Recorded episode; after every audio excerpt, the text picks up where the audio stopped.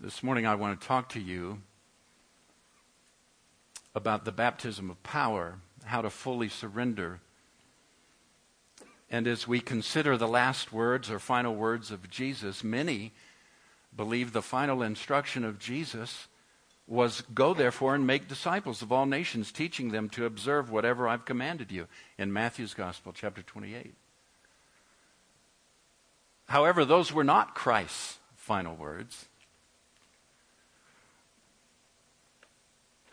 His final word was not go, but wait. And we find it in Acts chapter 1, verses 4 through 5. And while staying with them, he ordered them not to depart from Jerusalem, but to wait for the promise of the Father, which he said, You heard from me that John baptized with water, but you will be baptized with the Holy Spirit not many days from now. So, isn't that interesting?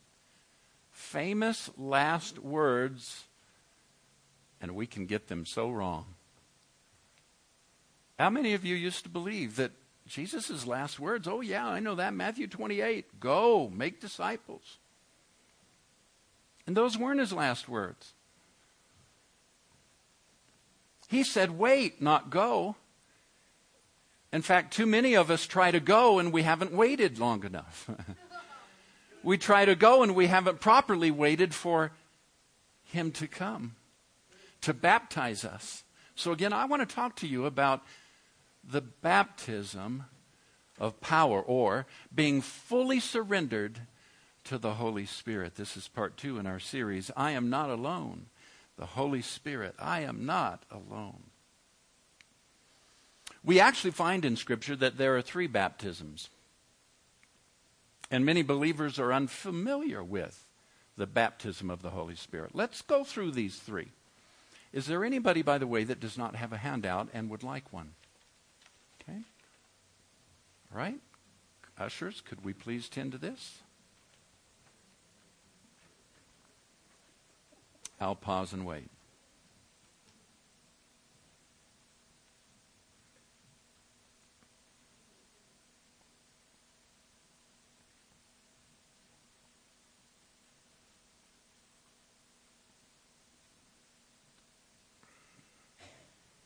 You're not used to silence, are you? Those of you that raised your hand, would you raise them again? The ushers are looking for your upraised hand. They don't know who you were. I consider this morning and next week practice for the 26th. This is why we're going through the training that we're going through on our Wednesdays. Okay, is there anybody else that would like a handout and didn't get one? Okay.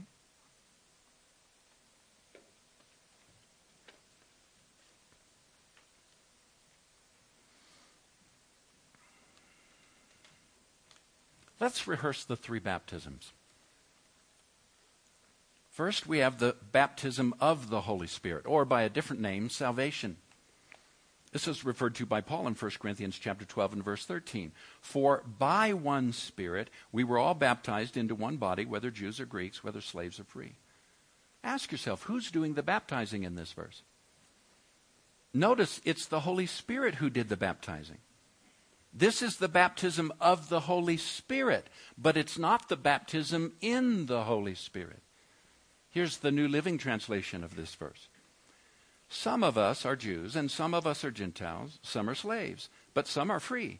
But we have all been baptized into one body by the one Spirit. The second, water, the second baptism is water baptism. This is the baptism that we follow Christ in obedience to his command. So, water baptism is performed in obedience to the command of Christ. Matthew chapter 28, verse 18. Go therefore and make disciples of all nations, baptizing them in the name of the Father and of the Son and of the Holy Spirit. This baptism symbolizes our new life in Christ. But then the third baptism that we find in Scripture is the baptism of the Holy Spirit. Excuse me, baptism in the Holy Spirit. It's spoken of in Matthew chapter 3 and verse 11. I baptize you with water for repentance, but he who is coming after me is mightier than I, whose sandals I am not worthy to carry. He will baptize you with the Holy Spirit and with fire. Notice it's not the Holy Spirit doing the baptizing, as in the first kind of baptism. It's Jesus doing the baptizing, and the Holy Spirit is the element into which or with which we're being baptized. Now, it's the misrepresentation of the baptism of the Holy Spirit that's caused countless Christians to avoid this wonderful experience, and that's a shame. Because the baptism of the Holy Spirit is absolutely crucial to living a victorious Christian life. And what a shame that something that God said was the promise. What a shame that something that Jesus wants to give us as a gift is avoided by so many Christians. I ask you, how could Jesus baptizing us in the Holy Spirit be a bad thing?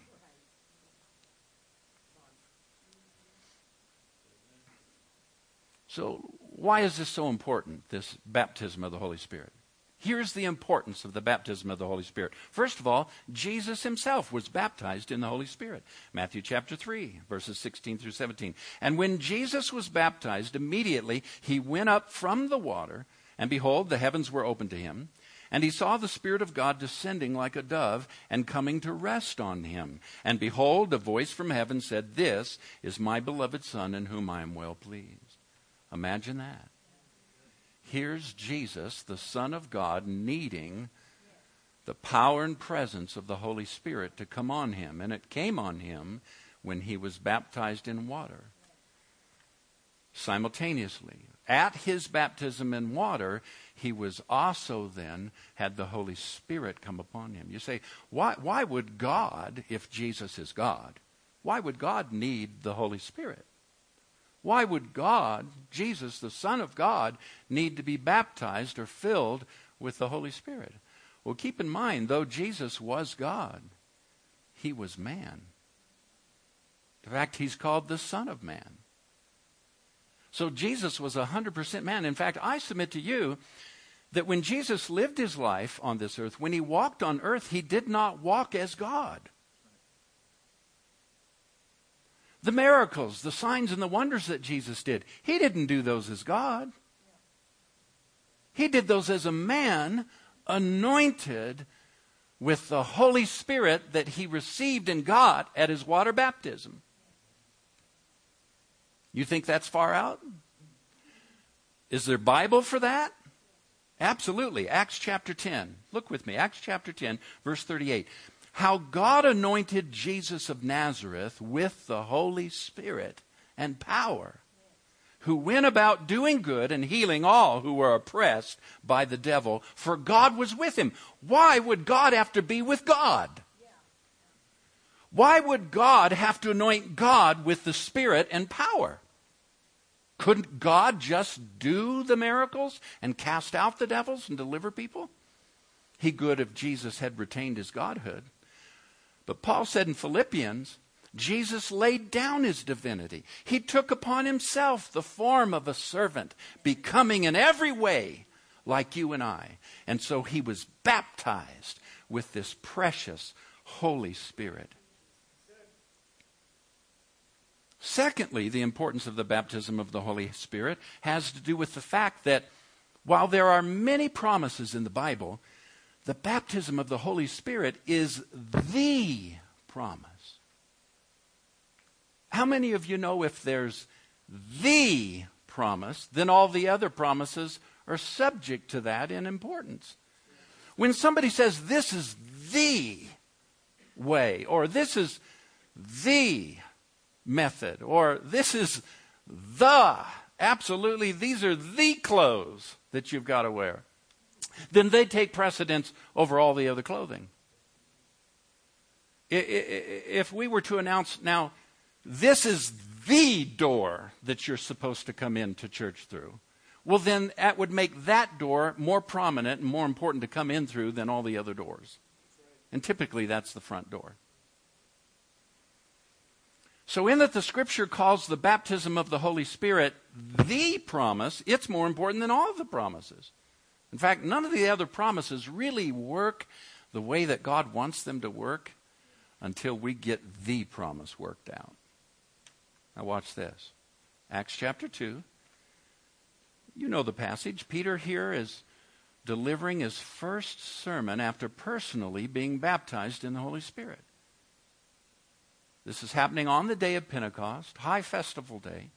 120 believers are in the upper room. The Holy Spirit is poured out. This is the promise that was assured to them in Luke's gospel before Jesus left the earth, and then again in Acts chapter 1. And the baptism of the Holy Spirit is poured out, and these 120 believers all receive it. Uh, Peter stands up after being baptized in the Holy Spirit and begins to preach. Now, all of this was a fulfillment of the promise made in Joel chapter 2, verses 28 through 29. I will pour out my spirit on all flesh. And then the personal promise of Jesus in Acts chapter 1, verses 4 and verses 8. But wait for the promise. Wait for what? Help me. Wait for what? The. Wait for the promise. Verse 8. For you shall receive power when the Holy Spirit comes upon you. So this is what they received. Peter stands up, begins to preach. Now, Peter's sermon elicits such a strong response from the crowd. I mean, he was anointed of the Holy Ghost, just like Jesus. And the crowd responds in verse 37 of Acts 2. Now, when they heard this, they were cut to the heart and said to Peter and the rest of the apostles, Brothers, what shall we do? Now, here's Peter's response to the crowd. Look at it, verse 38 and 39. Here's what he tells them. He summarizes. Peter said to them, Repent and be baptized, every one of you, in the name of Jesus Christ for the forgiveness of your sins. And you will receive the gift of the Holy Spirit. For the promise is for you and for your children and for all who are far off, everyone whom the Lord our God calls to himself. Notice, this is not a promise relegated just to back then in the Bible days. This is for every believer, for every Christian. Peter outlines the three baptisms. Notice, repent, that's the baptism of salvation. Be baptized, that's talking about submitting to and following Christ in obedience to water baptism. And then receive the gift of the Holy Spirit. That's this third baptism. Now, I submit to you, this is the greatest event in history. Had Jesus not been raised, that Paul wrote, we'd still be in our sins. But think of it if the baptism of the Holy Spirit hadn't been poured out, then Jesus' death, his burial, his resurrection, his ascension wouldn't matter because we wouldn't be recipients of anything. It would all be theologically correct. It would be known in heaven that Jesus did this. But until, in fact, Jesus said it this way it's absolutely essential that I go back to the Father because if I don't go back, I can't send another comforter. But if I go back to the Father, then I'll send to you another comforter who's going to be with you. And he's not only with you now, he's going to be in you. Isn't that powerful?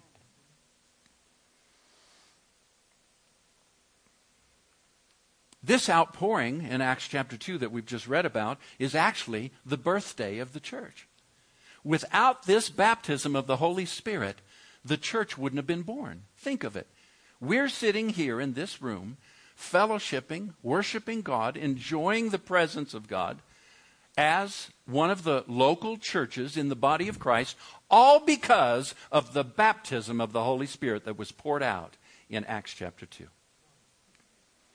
So, this great biblical pattern of receiving power now is repeated over and over again. It didn't just happen in Acts chapter 2, it happened, happened often. Now, watch this. Look with me, Luke chapter 24, verse 49. Here's where Jesus actually promises the baptism of the Holy Spirit. Here's the initial, the promise of the Holy Spirit. And behold, I am sending the promise of my Father upon you, but stay in the city until you're clothed with power from on high. Then Acts chapter 1, verse 8, Luke wrote Acts. And so he records that just before Jesus left the earth, Jesus said, You shall receive power after the Holy Spirit has come upon you. By the way, let me pause and say, it, it, it's common teaching centered around this baptism, that it's the gift of power. And that really is wrong. And it's wrong for us to focus only on power and gifting and ability. The baptism of the Holy Spirit is actually God Himself consuming us with Himself, with His love, with His grace, with who He is. I don't know about you, but I want to be consumed with God. I want to be consumed with whatever makes God God. I want it. I need it. I need His love. I need His power. I need to know how He thinks. I want to know how He feels. And this mighty baptism of the Holy Spirit, it's not simply a gift of power. It's not an inanimate object or experience with an inanimate object or power or force. This is God coming upon me, filling me as I totally surrender to Him, and making me more like Him. When people look at you, they ought to see God. When people look at you, they ought to see Jesus. You're not your own. Doesn't the Bible say you are bought with a price? Right? You're not your own. You don't belong to yourself anymore. If you've received Jesus and you've been baptized, baptized in this mighty Holy Spirit, you are not your own anymore. You've become a dwelling place for the Holy Spirit. Could we say it this way? You're now hosting the presence of God. Look at somebody and say that you are hosting the presence of God. That's the mighty baptism of the Holy Spirit. Now, this experience after the day of Pentecost continued. Let me give you two other examples. It happened in Samaria. Acts chapter 8. Here in Acts chapter 8, there was a tremendous revival going on. Philip the evangelist gone, had gone down to the city of Samaria and was preaching. Signs and wonders were occurring. People were getting saved, and the scripture records that people were getting baptized in water as well. But let's pick up in verse 12 and watch what's happening at this crusade. Now, th- this is like a, a Billy Graham crusade, a spirit filled Billy Graham crusade. you say it that way. I mean, Billy Graham got hundreds of thousands of people saved and born again, and thank God for that. Other ministers have done likewise and also introduced them from there into the spirit filled life. But at this point, Philip's a little bit more like Billy Graham. He's preaching the good news, they're accepting Christ, and they're getting water baptized. Verse 12.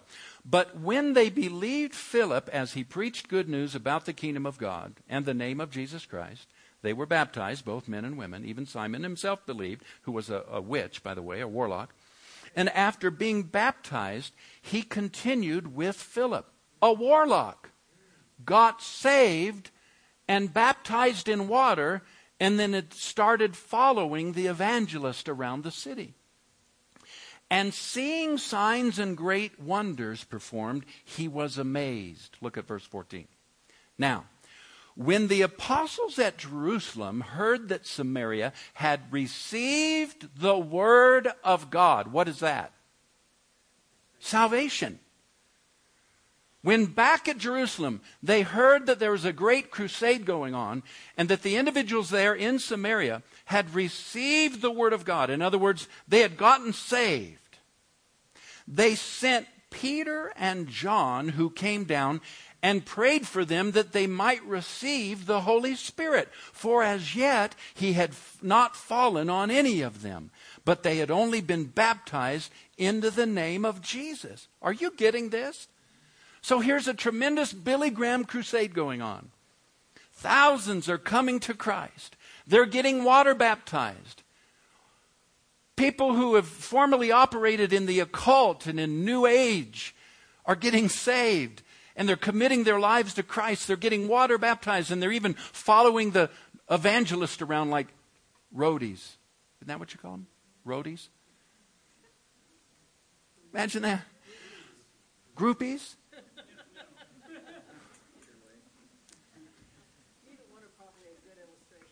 Yeah. Ne- Thank you. My wife says neither one are probably a good illustration. So, but you get my point. But word of this then travels back to Jerusalem, and the question is, hmm, they haven't yet received the Holy Spirit, though. Now, what did we learn last week? Can a Christian be a Christian without the Holy Spirit? No. Doesn't every Christian have the Holy Spirit? Didn't Paul say, you don't even belong to Christ unless you have the Holy Spirit in you? Right? Isn't that what we learned last week? Well, so what are they talking about here? A second, subsequent experience. They were already born again by the power of the Holy Spirit. They had received new life. They had followed Christ obediently into water baptism. But they had not yet received the baptism in the Holy Ghost. So, they sent Peter and John, who came down, and prayed for them that they might receive the Holy Spirit. Then they laid their hands on them, and they received the Holy Spirit. What Holy Spirit? The baptism in the Holy Spirit. This is not the Holy Spirit baptizing them into the body of Christ that happens at salvation. This is them receiving from Jesus, our baptizer in the Holy Spirit, the power of the Holy Spirit. And when Simon saw that the Spirit was given through the laying on of the apostles' hands, he offered them money. Isn't that interesting? All right, let's go to uh, Acts chapter 19. I'll show you another passage here that even clarifies this further. Acts chapter 19, look with me at verse 1. And it happened that while Apollos was at Corinth, Paul passed through the inland country and came to Ephesus. There he found some disciples. And he said to them, Did you receive the Holy Spirit when you believed? Now, why would the Apostle Paul, who wrote the greatest doctrine ever known on salvation, ask such a question of these believers? Didn't Paul know that believers receive the Holy Spirit that the Holy Spirit comes into every believer at salvation? Well, of course he did. He wrote the doctrine on it. Look again. There he found some disciples. And he said, Did you receive the Holy Spirit when you believed? They said, No. We haven't even heard if there is a Holy Spirit. Now, watch his train of thought he stops and he thinks, hmm, how could you, if you were baptized correctly in water, not have heard of the Holy Spirit? Because if you get baptized properly in water, you do that according to Jesus in Matthew chapter 28 in the name of the and the and the so they would have heard of the Holy Spirit. So watch Paul, watch his response here. No, we haven't even heard if there is a Holy Spirit. And he said, Into what then were you baptized? See, it's always into what? When the Holy Spirit baptizes you at salvation, he baptizes you into the body of Christ. When you are water baptized, you are baptized in water as a symbol of your new birth and salvation. But here he's asking, what were you baptized into if you haven't even heard of the Holy Spirit? And they said, John baptized with the, or excuse me, they said, into John's baptism. He said, whoa, whoa, whoa, okay. Well, that explains it all. He says, well, John baptized with the baptism of repentance, telling people that they had to believe in the one who was to come after him, that is, Jesus. But that wasn't Christian baptism. You need to be re water baptized. You've received Jesus, but you weren't baptized in water correctly, or else you would have heard of the Holy Spirit. This explains it. You were following John the Baptist.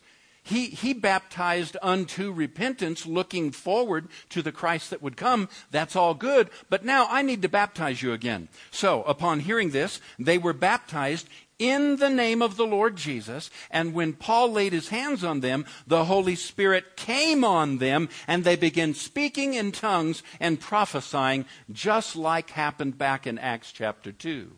And just like happened, by the way, back in Acts chapter 8 and chapter 10. You say, well, we read Acts chapter 8. I didn't see where they talked in tongues and prophesied. Well, it doesn't say that. But something so supernatural did happen when they were baptized in the Holy Spirit in Acts chapter 8 that the witch, the former warlock, wanted to buy the power. You can't see power. Right? You, I mean, you can't see the Spirit unless He manifests somehow through our being, through our mouth. All right. How about you this morning? I want to ask Have you received the Spirit since you accepted Jesus as your Savior? You say, Pastor Jeff, what's what do I do? I feel a little bit like the crowd when Peter preached. What do I do? I, I want this. I've, I've come to God. I've repented. I, have turned. I've changed my mind and started going another direction towards God. I've received Jesus. I believe He died for my sins, and I've confessed Him as my Lord. I've even been water baptized, Pastor Jeff. But now you're, you're talking about something different. You're, you're talking about a third baptism, a second subsequent experience with the Holy Spirit to what I've ever known. I want that too. I mean, if Jesus needed it, if it's called the promise, it was prophesied by Joel, foretold by Jesus. Jesus' last words to his disciples were not go, they were wait for this thing, wait for this experience. You tarry in the city of Jerusalem until you are clothed with power. I don't know about you, I need this. I need this. Look at somebody and say, I need this.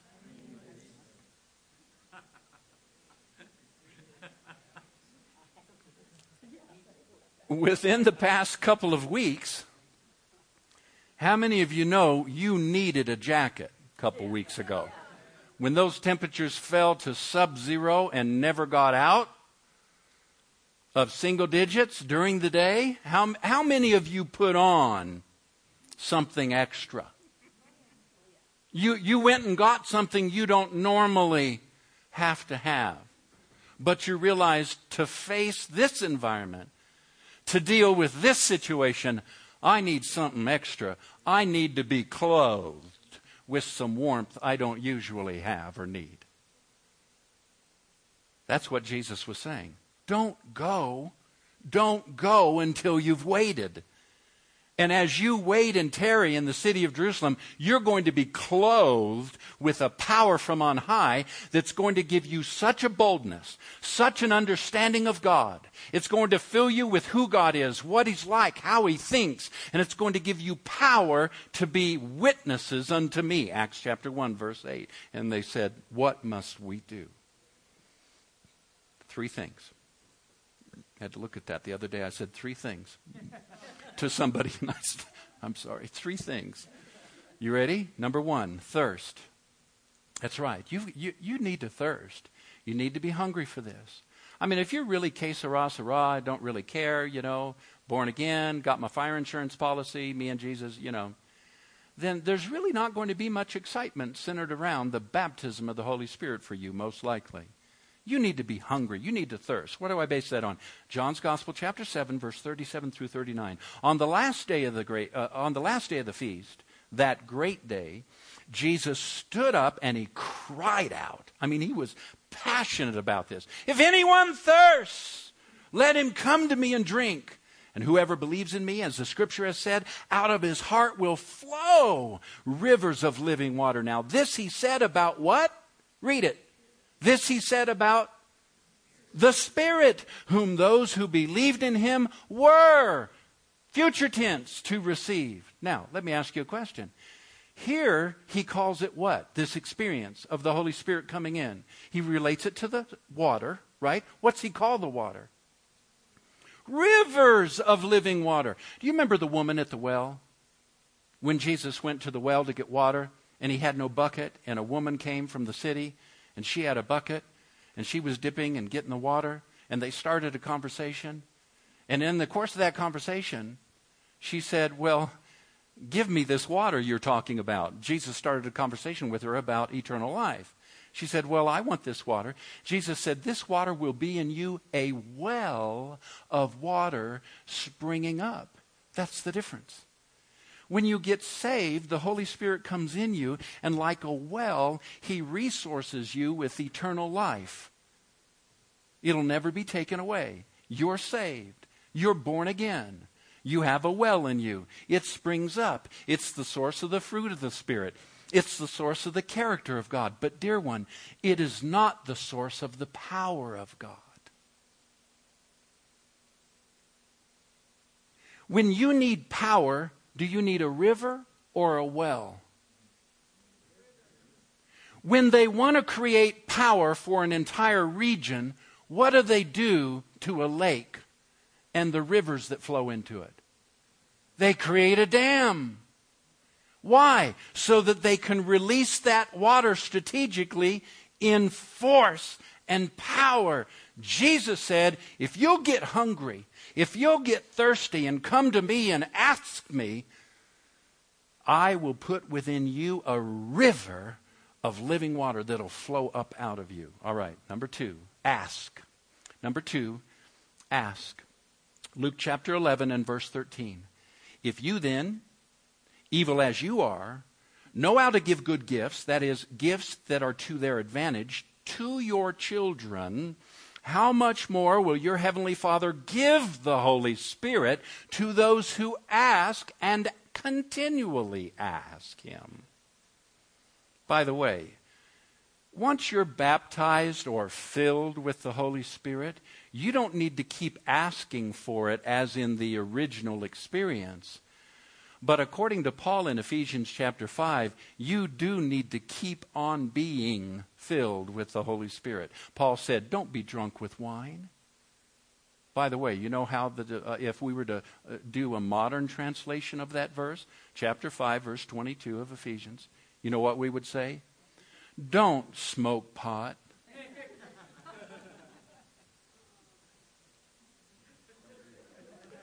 Don't smoke pot. Why? It doesn't matter that it's legal, dear one. That's stupid for you to reason like that. He says, but be filled. And the Greek language is in the continual ongoing tense but keep on being filled with the Holy Spirit. Getting drunk with wine or smoking pot takes over faculties. You surrender parts of your being to that substance that God says, they're mine. They belong to me and my spirit. So put your alcohol down Put your cigarettes down. Put your weed down. And become possessed and filled with my Holy Spirit. It's called the baptism. He wants to empower you. Keep on asking for that. Keep on being filled every day. Boy, we've had wonderful past couple of days at the course and home as I was preparing for this message. In fact, this entire series, I've been pressing into the Holy Spirit, pressing into asking God for more. And I've been baptized in the Holy Spirit. I had a very rich, original experience with the baptism of the Holy Spirit that I'm sure I'll share with you during this series. But I realized I can keep on being. I can, I can daily be asking for a, a fresh infilling, a, a refilling. I want to top it off. In fact, God, I not only want to top it off, I want it to flow over. And so my wife and I last night, we grabbed hands and we just shared some about the past and the move of God that was in our lives, in our marriage, and in our church. and uh, cried together and thanked God for the fresh move of His Spirit that's in our lives and in our church now. Number three, receive. First, thirst. Second, ask Jesus to baptize you. And third, simply receive it. Acts chapter 2, verse 38. And Peter said to them, Repent and be baptized, every one of you, in the name of Jesus Christ for the forgiveness of your sins, and you will receive the gift of the Holy Spirit. Acts chapter 2, verse 4. And they were all filled with the Holy Spirit and began to speak. There it is. You're a partner. If you hold your mouth shut, if you refuse to open it and speak, you're not going to get that overflow of that river coming up out of you. But if you stand in His presence thirsty, you ask Him, Lord, baptize me in your Spirit. It's the greatest thing that Jesus has ever done for us. He says, Absolutely, I will. And He pours His Spirit upon us. That Spirit, the precious Holy Spirit, is poured on us like a hot oil, just coming upon us and filling us up. Don't stop there. Open your mouth and begin to worship and praise Him. And you know what? When, I underst- when I've helped people understand the partnership of not keeping your mouth closed, but opening it and worshiping after you've asked, I've helped more people come into the precious experience of not only being filled with the Holy Spirit, but walking on into their le- prayer language of praying and speaking in tongues. Anyone that's been baptized in the Holy Spirit can speak in tongues from that point forward. That's another message. That'll be during this series.